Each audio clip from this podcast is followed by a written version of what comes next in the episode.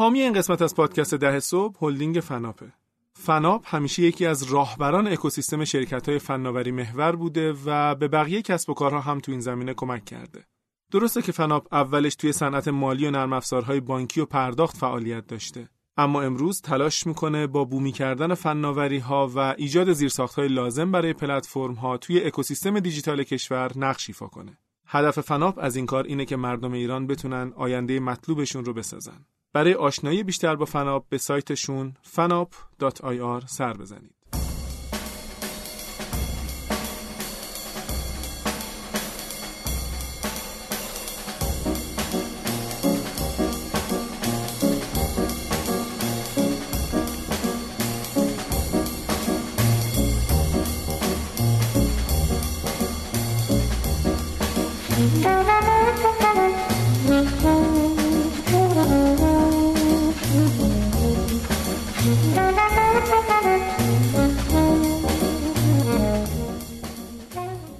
نمیخوایم از سمتو شروع کنین دفعه؟ نه، به هر حال شمایید و این میکروفون و مجری تراز میزبان تراز پادکست زبان فارسی.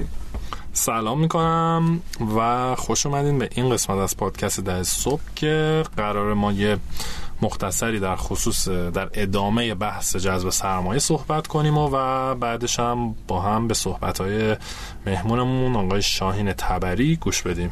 سلام امید جان، ممنون از توضیحاتی که دادی. خواهش میکنم. من داشتم فکر میکردم ما در قسمت‌های قبلی ما حالا خیلی وقت تو استودیویم، خیلی راجع به گرمای استودیو صحبت نکردیم. آره صحبتی بکنیم. آره خیلی خوبه و واقعا دیگه رسید به اون جایی که باید صحبت بکنیم. نمیخواستیم راجع به این صحبت بکنیم.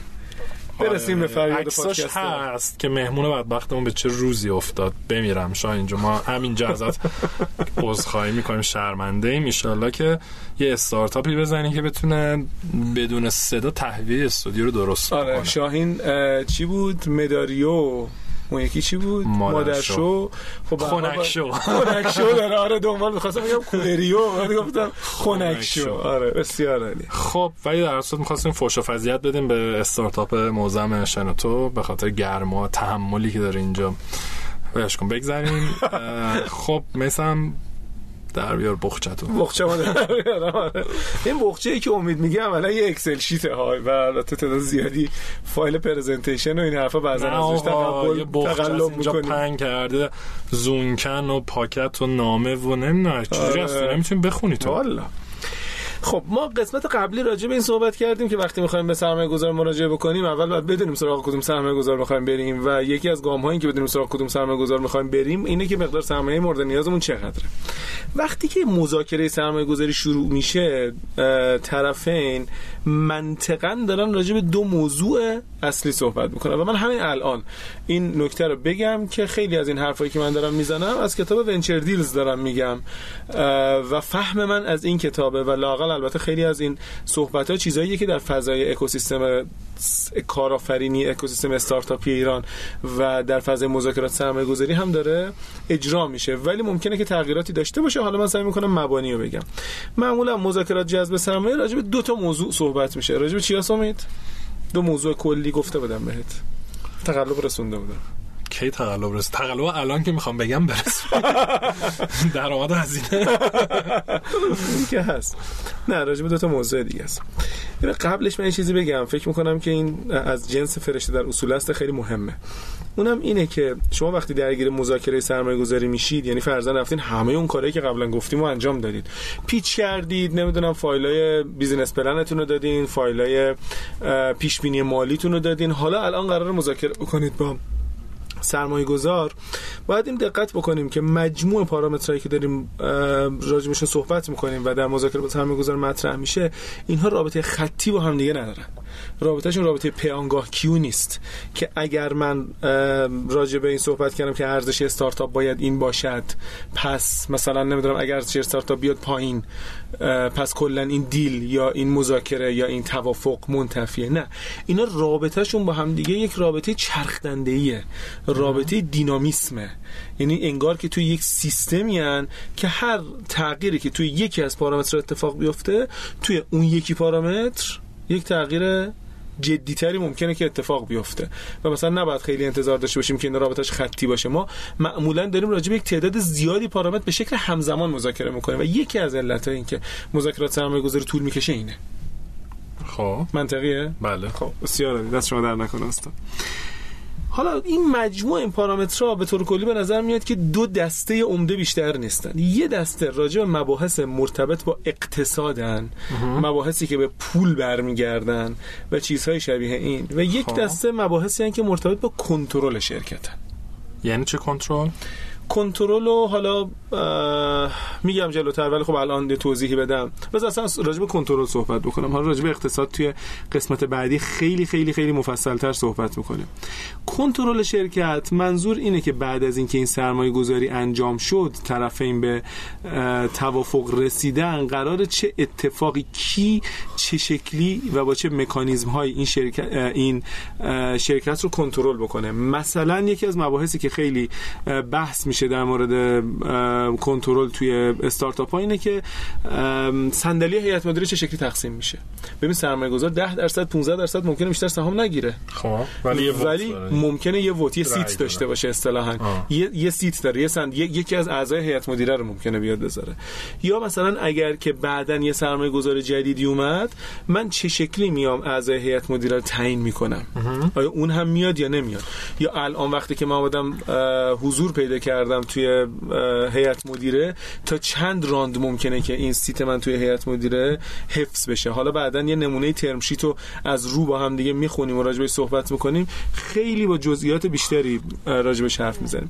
مثلا اینکه من میپذیرم که اگر که عضو رسمی هیئت مدیره نیستم و حق رأی ندارم ولی عضو ناظر باشم، توی جلسات شرکت بکنم. فرق اینا رو اصلا میگی، ناظر و موظف و غیر موظف و اینا چیه؟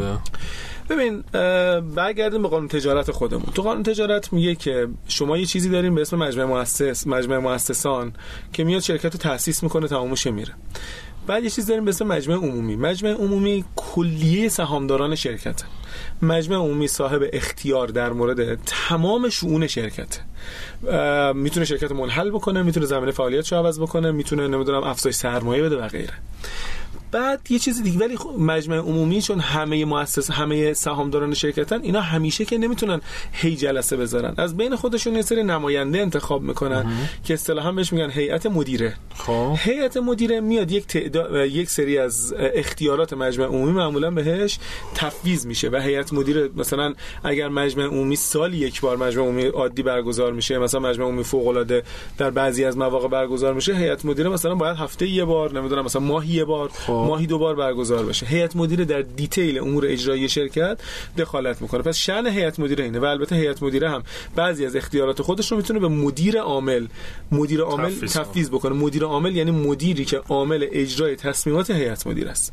این قانون تجارت ماست، تفویض بکنه. مثلا منم میسم زرگرپور تو سیناتک، عضو هیئت مدیرم و مدیر عاملم.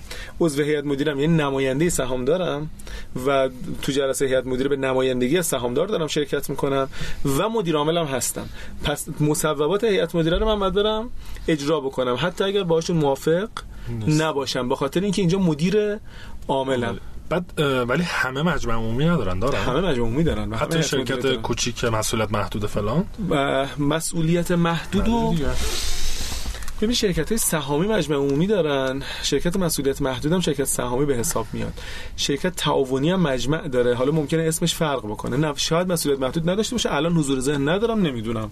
خب اگه داشته باشه بالاخره تو وقتی داری شرکت ثبت می‌کنی بعد بگی مجمعش کیان دیگه، همینطوره بعد مشخص. خب بعد از بین اعضای هیئت مدیره بعضیا هستن که به شکل تمام وقت در شرکت دارن کار می‌کنن و به شکل فول تایم عملاً، مثلا ممکنه مدیر عامل باشه، به این میگن عضو موظف هیئت مدیره. موظف یعنی فول تایم داره کار میکنه، فول تایم کارمند شرکته و در این حال عضو هیئت مدیره هم هست و ممکنه یعنی طرف یه پوزیشن دیگه هم، یه سمت دیگه هم باید داشته باشه یا نه، یعنی من میتونم عضو هیئت مدیرم، کارم همینه، فول تایم سمت دیگه هم ندارم. نه لزومی نداره سمت دیگه داشته باشه، عضو موظفه، فول تایم تو شرکت نشسته، حالا بر مبنای یه تقسیم وظیفه‌ای مثلا یه سری کار رو میاد انجام میده. مثلا من تعداد زیادی رئیس هیئت مدیره موظف میشناسم که طرف سمتش تو شرکت عملا رئیس هیئت مدیره است.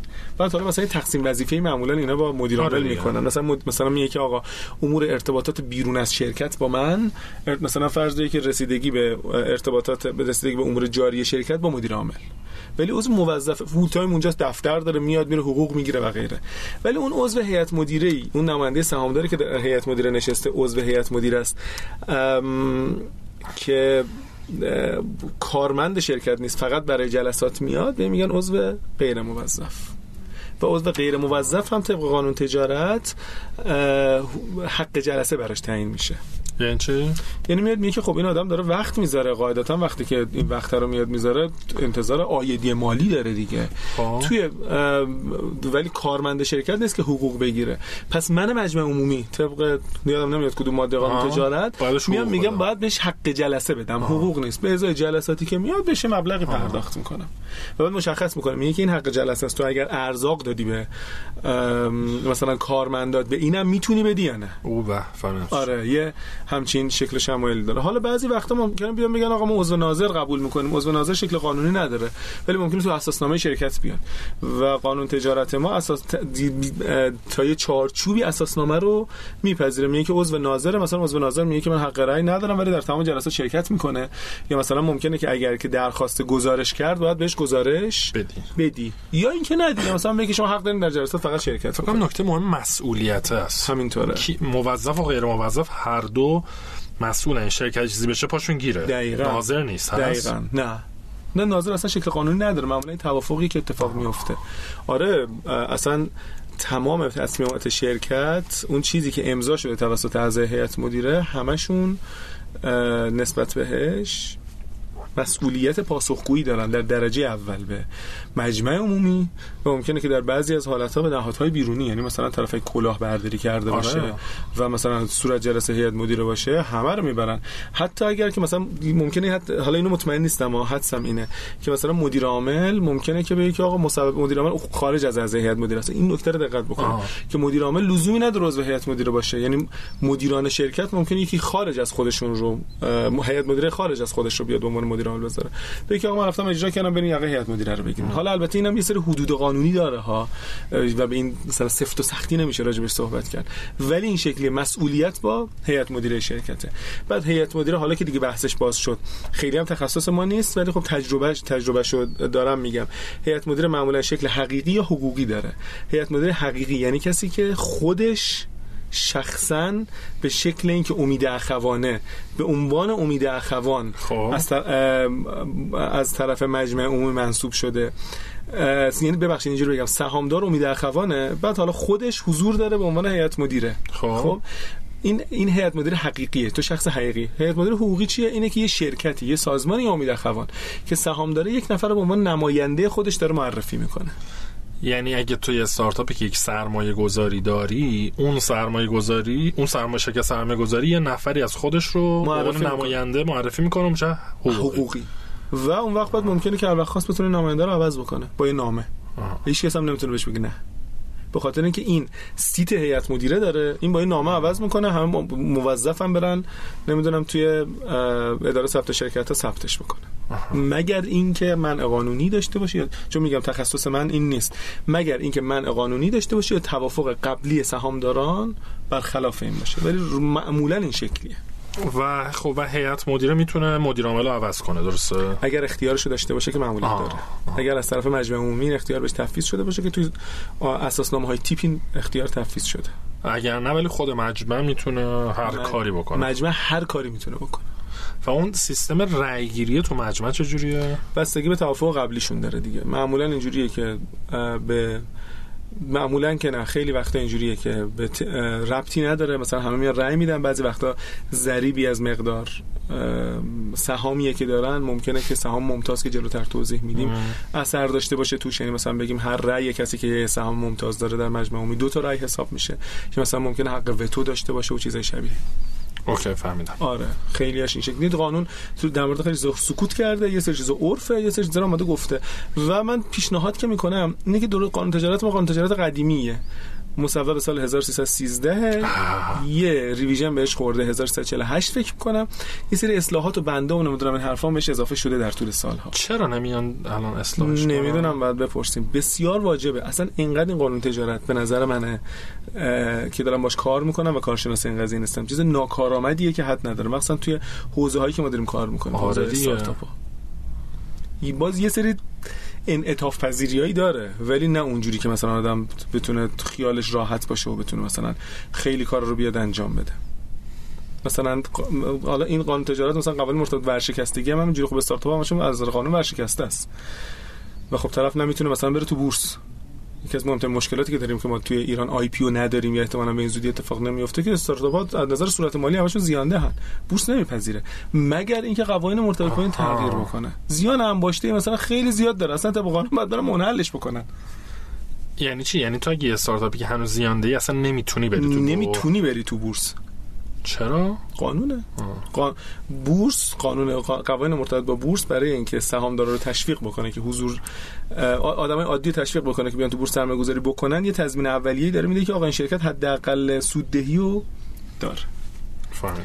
این شکلی و خیلی چیزای دیگه، مثلا اسناد و اوراق تعهدآور کی امضا میکنه. مثلا خیلی وقت ما میگیم که اسناد و اوراق تعهدآور باید حتما به امضای نماینده سرمایه‌گذار باشه، بیاد نیاد. حالا راجع به این خیلی دیتیل مفصل صحبت میکنیم، چه تصمیماتی نمیشه بدون جلب رضایت تمام سهامداران اتخاذ کرد و چیزهای شبیه این. و نهایتا به این میگن کنترل. اقتصاد هم راجع به 6 تا موضوع صحبت میکنه که من الان فقط سرفصلشون رو میگم و در قسمت بعدی یکم این 6 تا موضوع رو باز میکنیم و بعد هم توی قسمت بعدی خیلی با جزئیات بیشتر راجع بهش صحبت می‌کنیم.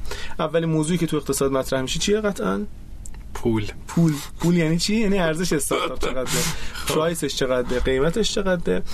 و من فقط سرفصلی بگم این که اگر که استارتاپ ورشکست شد چه اتفاقی میفته، حالا لیکویدیشن ایونت اصطلاحاً اتفاق بیفته.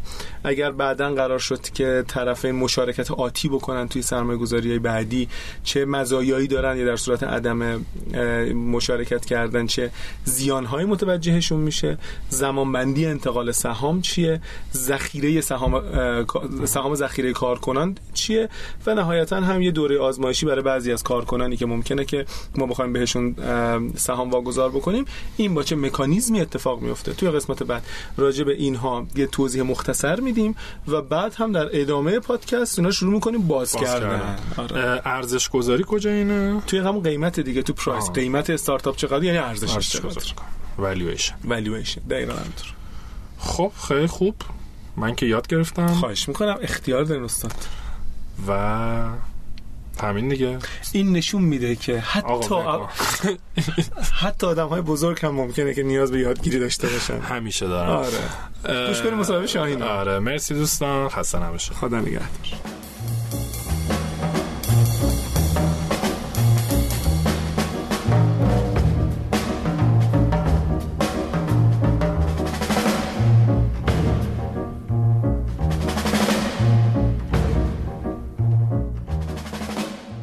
در رسانه‌های اجتماعی دنبال کنید و از آخرین اخبار، رویدادها و محتوای تکمیلی مرتبط با پادکست 10 صبح با خبر بشین. در توییتر، اینستاگرام و آپارات با نام کاربری 10am پادکست و در تلگرام با پادکست 10am میتونید ما رو پیدا کنید.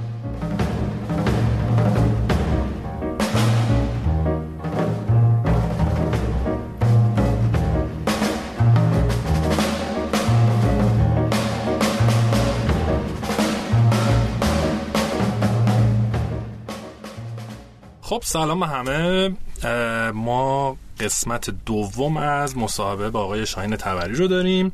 اگر قسمت قبل رو گوش نکردین، هر جایی که این رو میشنوین برین قسمت قبلش رو گوش بدین تا برسیم به اینجا. خب شاهین جون خوش آمدید. منم سلام میکنم. سلام بابا، تو هم سلام کن. شاهین جان سلام کردم دیگه. من بگم یه ادامه داره. سلام، من شاهینم و خیلی خیلی خوشحالم اینجا در خدمتتونم و ادامه صحبتم. خب ما توی قسمت قبل بحث در واقع راجع به ای هلت یا سلامت الکترونیک رو باز کردیم.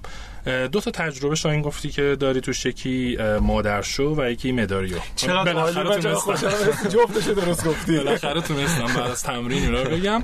رفتی ولی اینکه بگی خراب کردی ولی دیدی که درست گفت. مامانشو اون یکی چی بود؟ و حالا به هر ترتیب که دوست داری، هر کدوم اول بودم شاید فکرام مداریو اول بشه. خب بگو اون چیش اصلا داستانش چیه، کجا شروع شد، چرا رفتی سراغش؟ نکتهش این است که اینا در واقع خیلی بیزنس مدل‌های متفاوت و حال و هوای خیلی متفاوت دارن، ولی به نظر من یک ارتباط خیلی منطقی و در واقع چیزی دارن. داستان مداریو رو دفعه پیشم یه صحبتی کردیم در موردش که خب در واقع من یکی از نکاتی که احساس کردم که خیلی تفاوت خواهد کرد این است که قرار نیستش که آدما روی نسخه کاغذی انقدر بخوام بنویسم و مطمئنا این چرخه باید حتما یک جایی شکسته بشه و تصحیح بشه و درست بشه که اون کسی که داره دستور رو میده، اون کسی که در واقع داره این چرخه رو شروع میکنه، باید بیاره این سیستم رو توی در واقع کامپیوتر به صورت مکانیزه دستور بده، تایید بشه که این فرد در واقع خودش اتورایز بوده برای اینکه همچین هزینه‌ای رو برای بیمه بتراشه و یه همچین مداخلی رو در سلامت اون آدمه بکنه.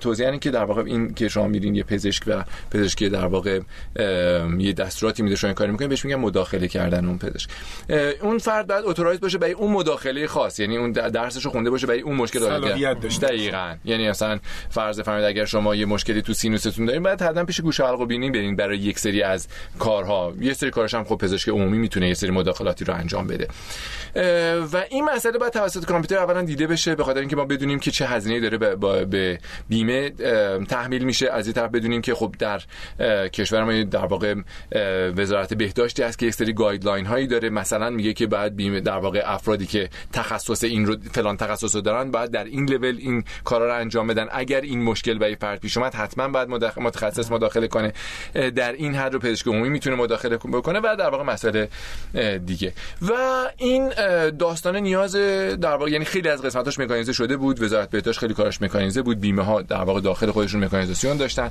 اما اتفاقی میافتاد خیلی جالبه، بدونین که حتی آمار مثلا دارو رو ما داشتیم. هر وقت میرفتیم یه نفر میگفتیم ما آمار دارو رو ما نداریم، میخوایم درست بگیم، میگن عزیزم ما آمار دارو داریم، خیلی دیتیل هم داریم، به گرم آخر، دونه آخر، تبلت آخر.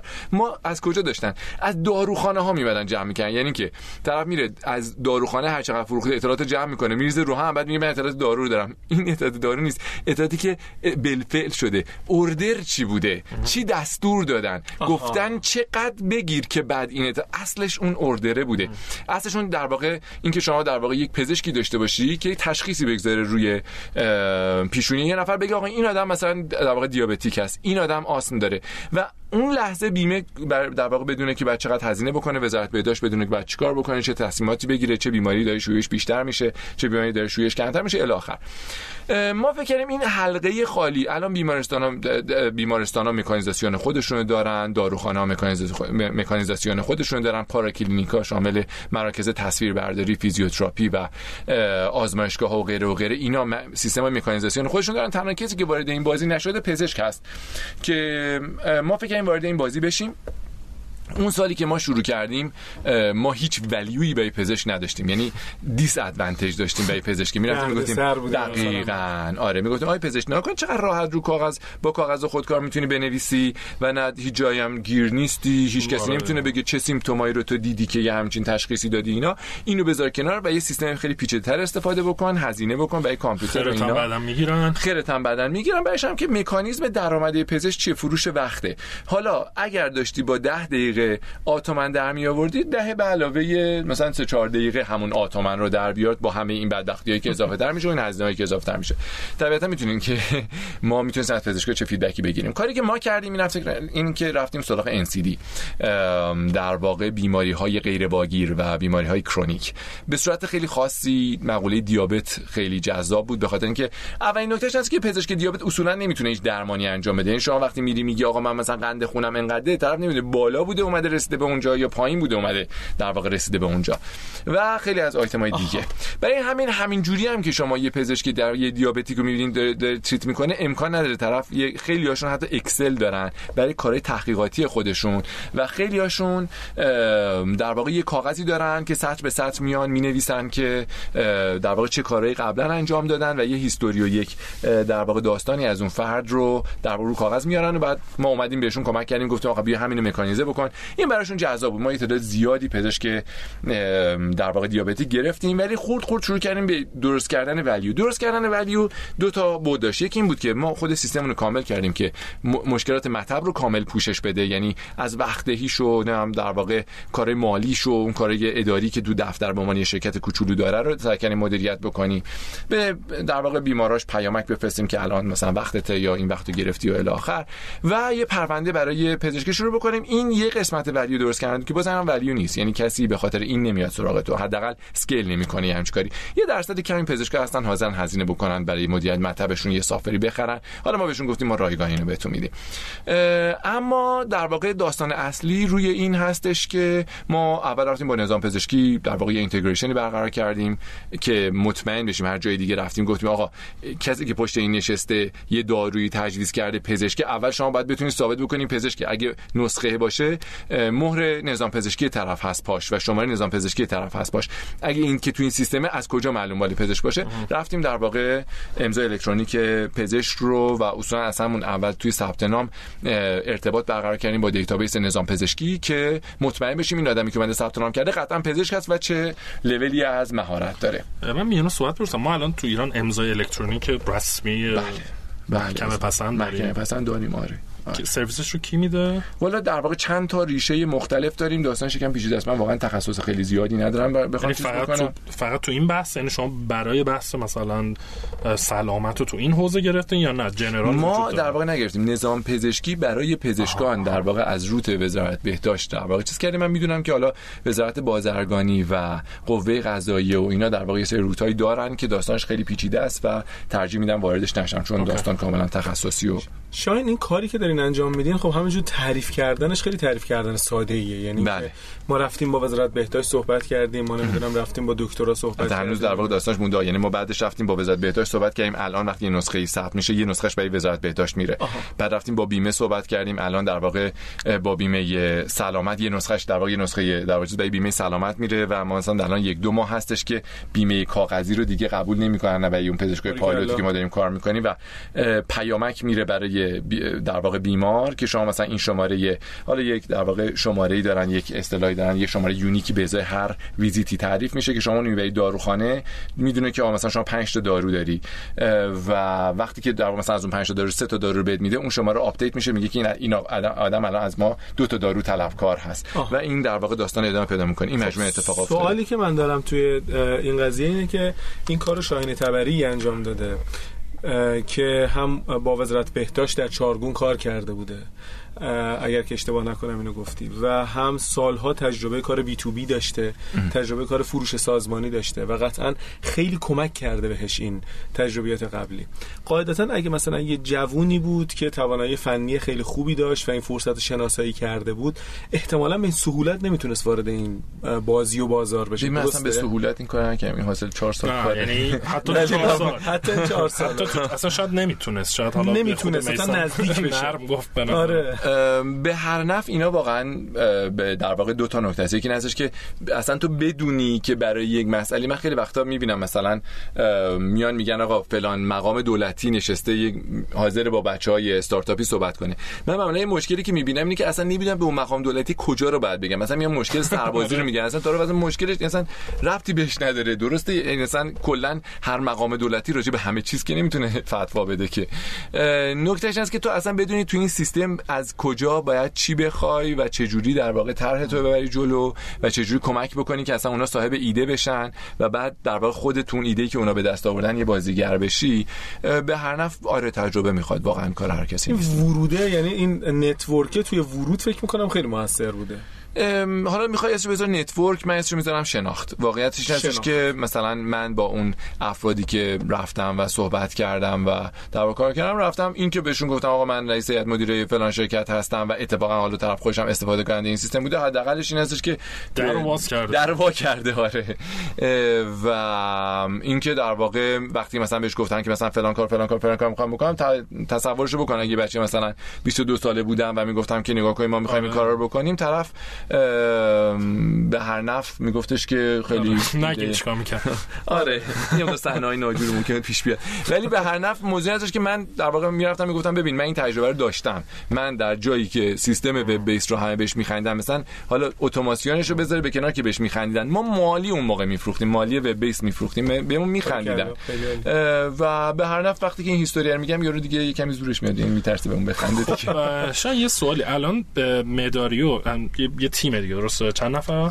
یه تیم حدود 12-13 نفر. بعد تو خودت آیا مدیر عاملی؟ من مدیر عاملم، سی او شرکتم. تو یعنی سی او شرکت و مثلا هم بنیانگذار داری یا خودت اینو تنهایی راه انداختی؟ نه تنهایی راه انداختم، نه با در واقع راهنما اینوستورش هست، ولی خودم در واقع همه کارش کردم، یعنی کسی مدیری یا در واقع کسی که مثلا توی جلسه ای بشینه هم فکری بکنه اینا نه در واقع نداشتم توش. و چند درصد از وقت مثلا هفتت روی مداریو؟ والا خیلی هفته پیچیده ای دارم، به همین خیلی درصد چیز نمیتونم بگم، ولی تمرکز زندگیم الان مداریو مادر شد. یعنی شبا خوابش رو میبینم واقعا، یا خیلی روزایی خیلی صبحا با ایده این که بعد فلان کارو بکنم از این خواب پا میشم. میخوام به این برسم که الان تو یه نفری که به هر حال خب چارگون شوخی نیست، شرکت بزرگی، تو هیئت مدیرشی، بالاخره حدسم میزنم فقط این نیست ما یه بار بری جلسه هیئت مدیره، بعد بالاخره خانواده داری، بچه کوچیک داری، لایف استایل به سلامتت میرسی، بعد مداریو هم هست، اونم هست، تازه کارهای فکر میکنم حالا خیریه، توانیاب فلان اونجا هم هست. این همه کارو اصلا چجوری منیج میکنی؟ خیلی برای این حرف که میزنی برای من امید خیلی خوبه، با گوش جان میشنویم. ببین آخه یه نکته رو تو میگی من چی کارا رو میکنم، ولی من این سری کارا رو نمیکنم، اونا رو هم باید ببینی. یعنی مثلا یکی از نکاتش این هستش که مثلا من اولا معمولا خیلی کم تلفن صحبت میکنم یا بهم تلفن میشه، یعنی تعداد آدمایی که من زنگ میزنن تعدادشون خیلی محدوده، حتی کاری تعداد آدمایی که زنگ میزنن، تعداد آدمایی که موفق میشن با صحبت. نه من معمولا خیلی اویلیبلم، اینجوری نیستش که مثلا خیلی سخت چیز بکنم، ولی خب یه اتیکی هم دارم برای خودم دیگه. یعنی مثلا من یه آدمی که جدید میخواد باهم کار بکنه، مثلا یه پیام شروع کنه بهم بگه سلام دیلینگ حالتون خوبه بعدم نمیگه، همونجوری وای میسته آره، بعد منتظره که باهاش چت کنی اینش خیلی خوبه. مثلا خب تو کی عزیزم که مثلا اگه اینجوری باشه که خب طبیعتا نه، ولی کسی اتیک در واقع یا حالا نتیکت اینو باشه که صحبت بکنه، من معمولا آدم اویلیبلیم. ولی نکتهش اینه که من خیلی یعنی یه جوری زندگی رو منیج میکنم، وقتی یه نفر بهم زنگ میزنه معمولا اگه صدای زنگش صدای خاصی نباشه، مثلا ندارم نازیه یا مثلا یه دوست در واقع چیز هست که زنگ زده حالا احوال پرسه، معمولا میدونم یه اشتباهی هست، نباید این زنگ بزنه. یه نکته دیگه که من تلویزیون اینا اصلا نگاه نمیکنم و عرض کنم حضورتون که مثلا وقت برای رستوران رفتن خیلی محدود دارم، خیلی دوستایی دارم که خیلی دوستشون دارم ولی ارتباطاتم خیلی محدوده. واسه اینطوری بپرسم روزی چند ساعت کار میکنی؟ والا من معمولا صبح خیلی زود پا میشم، یعنی همیشه یه سری دوستام یعنی کسایی که شروع میکنن با کار همیشه براشون عجیبه که شما مثلا این ساعت 4 صبح مثلا یه سری پیام میفرسته که نه فلان اینجوری اونجوری اینا فلان. و عرض کنم حضورت که بعد آخه در واقع خیلی این که بگی چند ساعت کار میکنین، چون مثلا از یه ساعت تا یه ساعت نمیزنم که بعد مثلا اونو محاسبه کنم دیگه، مثلا فکر میکنم بین حدود مثلا 10 تا 12 ساعت معمولا، حالا حدود مثلا شما بگیر 10 یا 12. بازم خیلی یعنی این همه رو نمیدونم چجوری تو پروداکتیویتی بالا به مثلا مداریو به نظرم خودش شاید یعنی شاید که خودش یه کار فول تایم دیگه، اونم با یه تیم 10-12 نفره که کمه به نظرم اصلا در دوازت مانستر را این در نظر داشته بازم بالاخره تو داری یه بیزنس بسیار سخت و توی یه حوزه سخت میاره با خیلی پیچیده است، حجم مذاکرات داره توی هر حوزهش، کلی مذاکره و گرفتاری داره.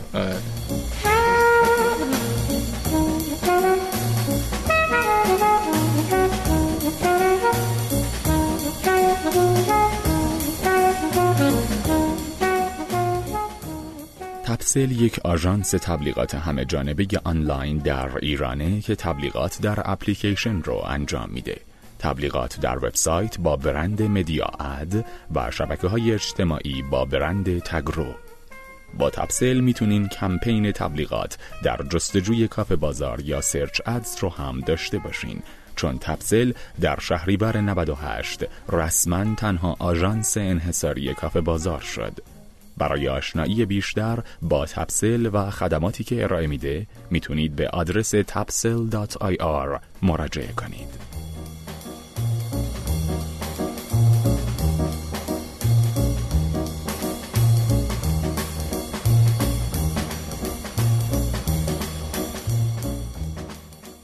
خاله خود مادرشم بگو که بعد ببینیم چجوری میرسه. داستان مادرشم اینجوری بود که ما فکر کردیم که بعد از یه مدتی اسکیل کرد خیلی خوب، یعنی ما در واقع یک تقریبا میشه گفت نیوکامریم توی این سیستم های اینفورمیشن سیستم های حوزه سلامت، یه نیوکامریم، ولی و خیلی قبل از ما در اصل مدیریت مطب بود فلان و اینا. فکر نمی‌کنم جمع کلشون تونسته باشن. ما الان بیش از 2000 تا پزشک داریم توی مداریو و فکر نمی‌کنم جمع اینا تونسته بودن. حتی مثلا الان بیمه سلامت خودش هم یه کنسول داره، میزان تعداد در واقع ویزیتایی که ما ثبت میکنیم با ویزیتایی که کل بیمه سلامت داره الکترونیک ثبت میکنه برابره. شاید اون بعضی وقتا یه درصدی اون بیشتر از ما فکر کنیم یه حجم زیادی اطلاعات مردمو داریم. بعد از یه مدتی فکر کردیم که خب آقا ما که رفتیم سراغ بیماری کرونیک و در واقع بیماریهای غیر واگیر، بیماری غیر واگیر مثل دیابت و اینا، مزمن، اینا خیلی لایف استایله. فکر کردیم که آقا بیایم برای این خلایق یک پیامایی بفرستیم، یه اپی درست بکنیم، سعی کنیم یکم لایف استایلشون بهبود بدیم، کیفیت زندگیشون بیاد بالا. مثلا میدونستیم که بیشتر از 50%شون مطابق زمانبندی مد نظر پزشک دارن دارو مصرف نمیکنن. همین که بهشون یادآوری کنیم که آقا بی دارو تو استفاده کنین، فکر کردیم که خدمات خیلی خوبیه.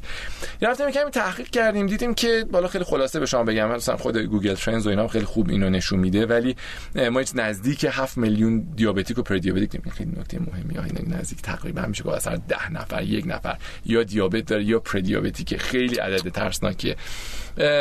ولی حالا اینو بذاریم کنار. نکتهش هستش که اون آدمی که با یه لایف استایل غلط رفته خودشو در معرض خطر دیابت قرار داده، با 7 پیامک و 2 اپلیکیشن و نمیدونم فلان بهمان اینو به جایی نمیرسه. خیلی ممکنه که مثلا طرف بعد یه مدت بگه آخه این شینی خامیه رو من الان بخورم، این پزشکا از این حرفا زیاد میزنن، من حالم خوب باشه اصلا مطمئن باشم 100 تا دارو بهتر، 100 تا دارو بهتر کنه، اصلا میسم اصلا چیز شدی حال کردی با این شینی خامی شد اصلا. ولی یه نکته جالبی از مقوله شروع در واقع دقت و توجه به سلامت توی خانواده خیلی نکته جالبیه که شما چند درصد ممکنه به یه خانمی که خیلی سیگاریه بگی خب خانم من تبریک میگم شما 3 ماه 3 هفته است که بارداری، چند درصد ممکنه طرف مثلا یه 2 ماه بعد بگی ببین بذار من این سیگار برگیه مثلا خوشگل و یه 2 تا پک بزنم، هم برای خودم خوبه هم برای بچم. واقعیت همین هستش که خانوما با یه پیگیری و یک علاقه و یک در واقع شدت و حدت متفاوتی دنبال نیاز اطلاعاتیشونن. به همین دلیل هم اطلاعات خیلی زیادی تو اینترنت هست، یعنی شما سرچ بکنید نگاه بکنید می‌بینید که سایتایی که تو حوزه زنان و در واقع مقوله بارداری اینا هستن خیلی تعداد زیادی رو در واقع تو اینترنت تعداد زیادی رو به خودشون اختصاص دادن. کاری که ما کردیم گفتم که نریم سراغ این که بخوایم بریم سراغ بازی SEO و اینکه حجم دیتاهای خیلی زیادی رو بگذاریم و بخوایم رقابت بکنیم، اینا خیلی کار راحتی نیست با سایتایی که بالاخره سالیان سال در واقع پیجای متعدد ایندکس شده دارن توی اینترنت، خیلی کار ساده نیست. ما فکر کردیم بیایم اولین نکتهش هست که اطلاعات صحیح بدیم، هزینه بکنیم برای اینکه اطلاعی که نشر می‌کنیم اطلاع صحیح و در واقع درستی باشه. به حجم بیشتر رفتیم متمرکز شدیم روی صحت اطلاعات. ببین من چون خودم مثلا وقتی که نازی باردار بود در واقع یادم هست که مثلا خیلی دوست داشت که ماهی بخوره و واقعیت همین هستش که نهایتا ما یه سری تحقیق کردیم، ما خودمون از یک در واقع بیزنس آمریکایی بود اون در واقع به اسم بیبی سنتر، اونو در واقع فالو می‌کردیم، اون که گفته بود نخورین، بعد ایران یارم نگاه می‌کنم خب ترجمه همونا بود اونم گفت نخورین.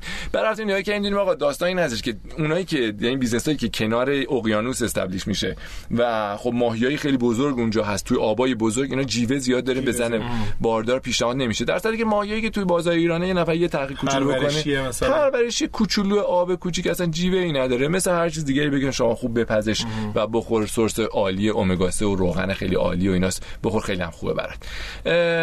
و حالا خیلی در واقع دیتیل داره. کلا تو 3 ماه اول ما یه سری کارایی میکنیم خارج از ایران، یه سری کار دیگه میکنن. فیلمایی که دوبله میشه اصلا تو نمیتونی خودت رو بگذاری جای اون در واقع مخاطب. از این خانم دکتری شبیه اون خانم دکتری که تو میبینی نیستم.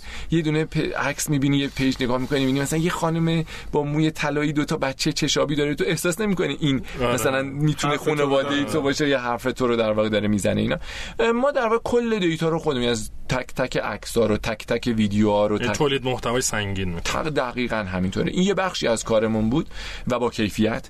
و یه بخش مهم دیگه‌ش اینه که اطلاعات رو پرسونالایز کردیم. یعنی اومدیم رفتیم سراغ اپ، سراغ این که آدما رجیستر بکنن خودشون رو و در واقع اطلاعات در واقع مثلا اگه طرف اومده هفته سوم، ما اطلاعات هفته سوم رو بهش بدیم، بهش در واقع پیگیری کارهای هفته سومش رو براش انجام بدیم و اگه هفته بعدش اومد متناسب باهاش بریم جلو. و یه نزدیک 300,000 نفر رو الان رجیستر کردیم و در واقع تو شبکه‌های اجتماعی، توی اپمون، سایتمون و در واقع روش‌های مختلف باشون در تعاملیم و خب الان یه کمی آرزوهای بزرگتر داریم تو این داستان. چند نفری الان توی مادرشو؟ مادرشو هم یه تیم حدود در واقع 12-13 نفر است، ولی نکتهش اینه که یه تعداد زیادی هم در واقع مترجم و نویسنده و پزشک و اینا در واقع همکاری میکنن که اونا در واقع دقیقاً توی مادرشو نیستن. خب من نقش خودت چیه توی مادرشو؟ من نقش مادر بازی میکنم. من همچنان چرا در واقعیت همین است که ما یه شرکت داریم به اسم پدیدار که 2 تا پروداکت داره، یه در واقع مداریو و یه مادرشو. من مدیر عامل پدیدار هستم. خب من چون شنوندگان نمیبینن شرایط توی استودیو رو، لازم میبینم که توضیح بدم. از اینجا شروع کنم که جعبه دستمال رو زمینه و میثم اینجوری دونه دونه میذاره رو میز، شاهین عرقاشو خوش میکنه، روش سوسکی آره نمیاره بالا. آره که صدا غیر از خودمون ستا 2 تا مهمون عزیز داریم که زحمت فیلم برداری و تهیه تیزر اینا دارن بر ما میکشن. یه چراغم روشنه و پروژکتور هرچی من دیگه چون مغزم داره وای میسته، منم یکم ریفلکت میکنم نورو. خلاصه که چند وقت پروژه گرما صحبت نکردم، شاهینم همین آقا شما چی میگین قور میزنید؟ دیدید 5 دقیقه اول گفتم که خوبه بچه سوسولا چیه، نه ریکاوری خیلی خوبه. آره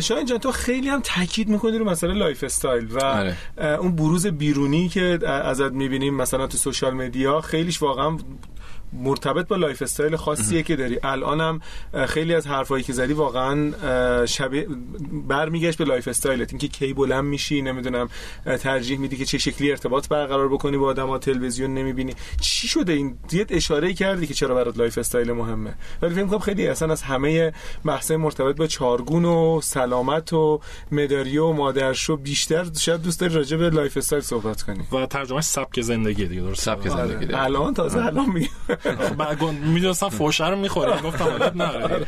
آره این که لغت غیر فارسی، مثلا لغتایی که معادله خیلی خوب قشنگ داره، آره بعدم چیز استفاده میکنه، حق دارن مردم هرس بخورن. واقعیت هم راستش نکنین، زندگی خیلی چیز پیچیده ایه. یعنی شما امکان نداره، من الان 45 سالمه، واقعا یه نفری میایم الان صحبت میکنیم میگه بله چارگون ما درست شده، اینجوری شده، نمیدونم ما کار سی اس آر کردیم، راجع به قسمت‌های مثبت زندگی حرف میزنیم، ولی واقعا اون احساس فلاکت‌ها و بدبختی و اون بارهای متعددی که مثلا آخرین بارش ازش یه هفته نگذشته، آدم احساس میکنه که واقعا چرا من دارم همچی کاری با خودم با زندگی میکنم. میدونین دیگه، فکر میکنم در واقع چیز عجیبی نباشه. در تنها حالتی که شما از خودت هرس نمیخوری و تنها حالتی که مثلا احساس خوبی داری راجع به زندگی، این ازش که تو یه آدم بازنشسته و صبح میری پارک برمیگردی، هیچ وقت فکر نمی‌کنم مثلا شب میشینی با خود دعوا می‌کنی که صبح چرا رفتم پارک، مثلا چرا نرفتم مثلا چرا نونوایی. وقتی زنده و داری کار می‌کنی، داری می‌جنگی، یعنی که تمام مدت از خودت ناراضی، تمام مدت احساس می‌کنی که میشد بهتر باشی.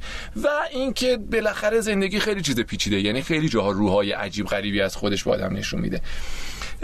تهش به نظر من میاد مثل اینکه شما خیلی وقتا راجع به بیزنس صحبت می‌کنیم، میگیم چیکارش بکنیم بیزنس موفقیت پایدار داشته باشه، یا تا بتونه در واقع یه موفقیتی رو در طول یه مدت در واقع طولانی ادامه بده. در مورد زندگی هم به نظر من پایداری زندگی بر اساس این است که تو بتونی یه لایف استایل و یه نظمی رو بتونی به زندگیت بدی.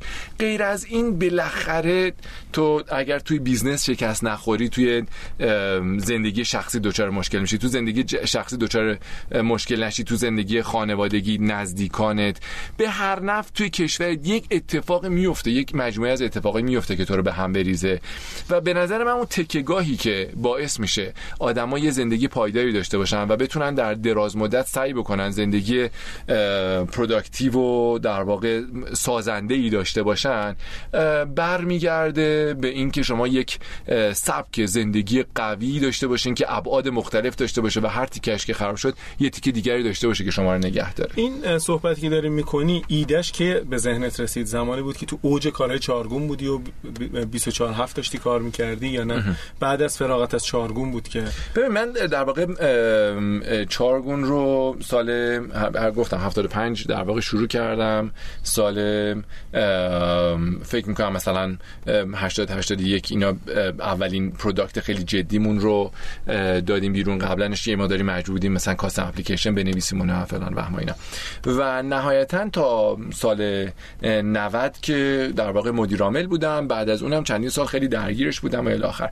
من در اوج کارا، یعنی در واقع من الان مثلا 4 تا قهرمانی آسیا که دارم در اوج گرفتاری‌ها و کارهای چارگونم بوده. 4 تا قهرمانی تو پینت بال. آره این در اوج گرفتاری‌های چارگونم بوده و ولی واقعا یه دوره‌ای بوده در شرکت که شرایط انقدر پیچیده بوده که من واقعا نمی‌رسیدم به هیچ چیزی نمی‌رسیدم، ورزش خوردنم، هیچ چیزی، یعنی یه چیزایشو پولشو نداشتم، یه چیزای وقتشو نداشتم، کامبینیشنش باعث می‌شد که در واقع برای هیچ چیزی وقت نداشته باشم و در واقع توانی نداشته باشم. ولی در کل بالاخره از یک زمانی متوجه شدم که یه مشکلی هر چقدر بزرگ باشه حتی اکثرش دیگه 12 کیلومتر میبره که ذهنت صاف بشه و اون در واقع حالت منفیش از بین بره. بالاخره ذهنت مثبت میشه، بالاخره ذهنت بیخیال میشه دیگه، تو اون لوپه بیخیال میشه، آروم میشه و تو میتونی با یه سطح هورمونی خوب، با یه رضایت خوب از این ترید میله بیای پایین یا اصلا اگر اون ترک 2 از اون خارج بشی. بسیار جالب بود. و یه بگو امید جان. آره بعد می‌خواستم همین در ارتباط با سوال ببین، خب حالا اصولاً کارآفرینا کسایی که دارن کاری راه میندازن اینا حداقل تا چند سال معمولاً باید 24/7 کار بکنن دیگه. خب خیلی فشار کار زیاده، استرس زیاده، سرخورده میشی و خوشحال میشی، هیجانی میشی، فلان هزار تا از این داستاناست. و اینا توصیه‌ت برای آدم‌ها اینطوری چیه؟ چه جوری بتونن این سبک زندگی رو هم یه مقدار حفظ کنن یا حداقل چه چیزای بحرانیه؟ مثلا تو ممکنه بگی حتما مثلا هفته 3 ساعت و هر کاری نکردی مثلا 3 ساعت ورزشو بکنی، یا مثلا نه تغذیه‌تون خیلی مهم‌تره از ورزش. چی بهش رسیدی؟ فرمولت چیه؟ ببین من یه چیز رسیدم بهش که واقعا بزرگترین اشتباهی که تو فرمول خودت رو بخوای به دیگران میدونی، مثل اینی که مثلا بعضی وقتا هست توی شرکت‌ها میرن میگن که شرکت مثلا فلان شرکت خیلی موفقه و فرمول مدیریت منابع انسانیش اینه، برین عین اون فرمول رو توی شرکت پیاده بکنید. تو به چی رسیدی که آدمان بتونن مثلا ایده بگیرن، الهام بگیرن، برن فرمول خودشون رو بسازن؟ یا ممکن تو یه فکت پزشکی بیاری بگی آقا یه فکت پزشکی میگه مثلا اگه هر آدمی این کارو بکنه اینطوری میشه. آقا فکت پزشکیش که هست، یعنی هر آدمی که فرض بکن مثلا صبحانه خیلی زیادی میخوره و کالریش رو بیشتر میبره سمت صبح، کالری گرفتنش میبره بیشتر سمت صبح، ذهن فعالتری رو پیدا میکنه صبح، خودش خیلی فعالتر هست، بخش مهم زندگیش رو میتونه خیلی پر انرژی تر ببره جلو. کسی که ورزش میکنه مطمئنا، یعنی خیلی ساده است، من بعضی وقتا خودم مثلا وقتی میخوام بدوام و وقت کمی دارم مثلا یه جلیقه مثلا سربی میپوشم، حالا مثلا ممکن 10 کیلو 12 کیلو باشه، یا بعضی وقتا مثلا یه دستبند مثلا 2.5 کیلویی، همون دستبند یا پابند 2.5 کیلویی دیوونه میکنه، فشار خیلی زیادی میاره. بعد با خودم فکر میکنم که خب آدما خیلی راحت 5 کیلو اضافه است که دیگه چیزی نیست، که آدما خیلی راحت به این 5 کیلو اضافه وزن میرسن. و به نظرم میاد که این که فکت شما یک ماشینی در به اسم بدن در اختیار داری، خیلی ساده در واقع هورمون کورتیزولت زیاد میشه، بد اخلاق و تلخ و منفی میشی، و یا اینکه نه مثلا هورمونات در واقع درست تنظیمه و تو سنت یکم بیشتر میشه ولی همچنان انرژی و شور و شوق در واقع کار و زندگی توی تو زنده میمونه و میتونی کار بکنی. این که فکته، این که به بدنت نرسی، بدن یه جایی میذارتت، یعنی یه جایی میشه تو نگاه میکنی میبینی اون. اینو من الان که 45 سالمه مثلا با بچهای دانشگاه نگاه میکنم، مثلا خیلی جالب برام که هیچ کدوم مثلا یه شبای شام با هم میریم بیرون، منم چون مکانیک خوندم هیچ کدوم مثلا ایده‌ای نداریم از اینکه مثلا یارو تو چه بیزنسیه اینا. بعد مثلا تو پارکینگ هم که نگاه میکنم این ماشینای مثلا انواع ماشینایی که میبینم خب خیلی هستن مشخصه بازار مالی خیلی خیلی خوبی دارن.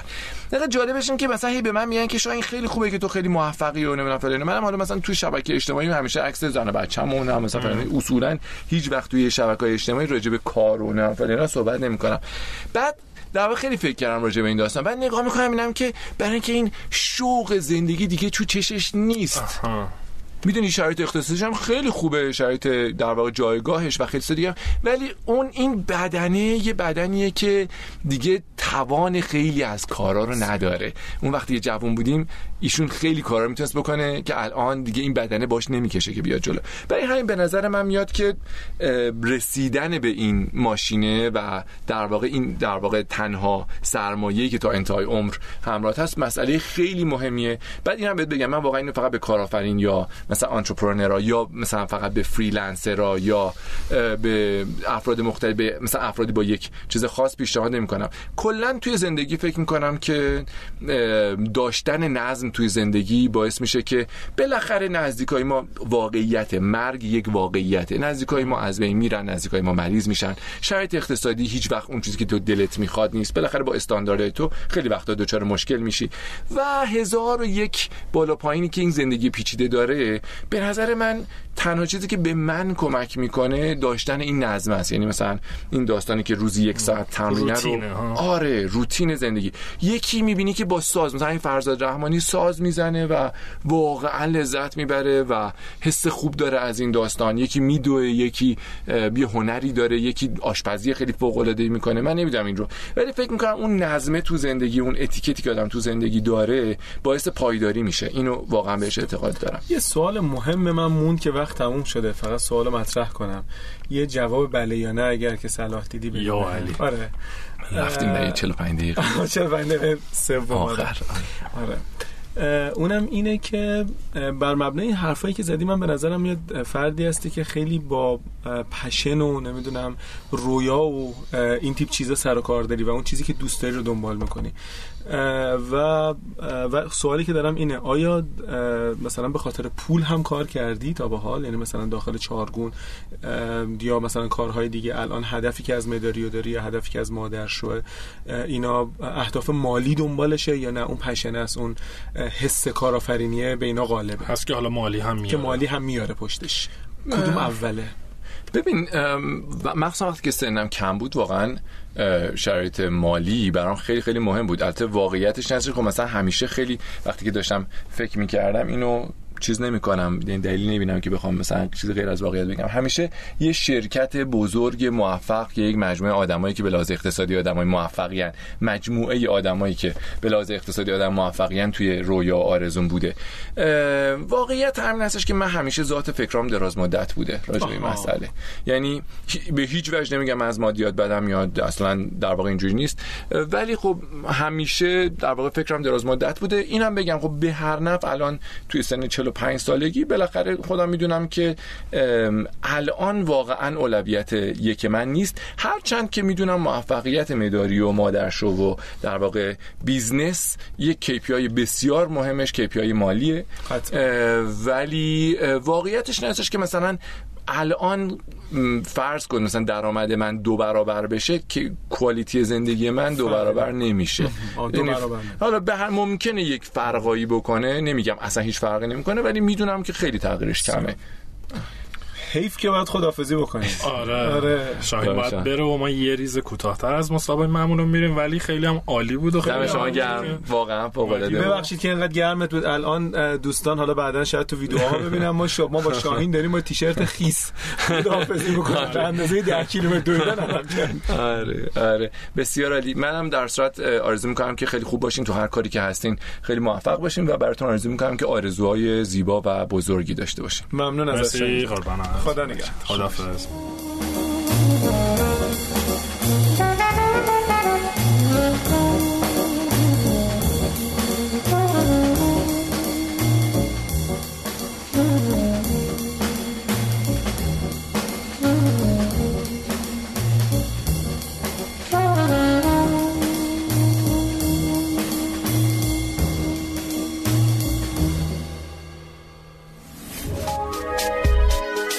شنوتو سرویس اشتراک گذاری فایل های صوتی www.shenoto.com